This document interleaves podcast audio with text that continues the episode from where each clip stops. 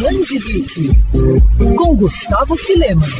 Recentemente, uma patente da Electronic Arts de 2020 para uma ferramenta que pode permitir o uso da voz de jogadores em personagens de jogos da empresa foi disponibilizada para visualização pública. O documento revela que a companhia detém um registro de tecnologia que permitiria desenvolver esse avatar único. Pelo divulgado até agora, o microfone detectaria a voz do gamer e pediria simulações de sentimentos como raiva e tristeza, como forma do personagem demonstrar isso da forma mais natural possível dentro do mundo online. Apesar de inovadora, a ferramenta acabou levantando polêmicas. Para Marcelo Matoso, especialista no mercado de games e esportes, a tendência é que a ideia aumente a imersão no game, mas, segundo ele, a tecnologia também pode gerar questionamentos na justiça. Uma das principais preocupações envolve direitos autorais. O que essa tecnologia está se propondo é fazer uma gravação da voz do usuário para depois uma reprodução automática né, obviamente é, autorizada pelo usuário. E aí, sobre o aspecto jurídico, acho que o ponto mais sensível aqui seria a questão de cessão de direito de voz do usuário. Né?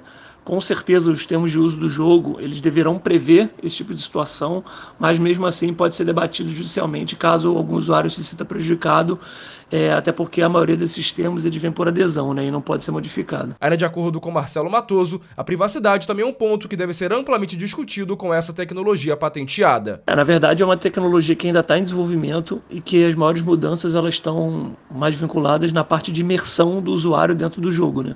já que essa tecnologia praticamente ela tem o intuito de reproduzir a voz do usuário dentro do ambiente virtual. Que na prática isso já ocorre, por exemplo, em jogos online com chat de voz em tempo real, né? A EA é a empresa por trás de importantes franquias do mundo dos games, como EA FC, o antigo FIFA e The Sims.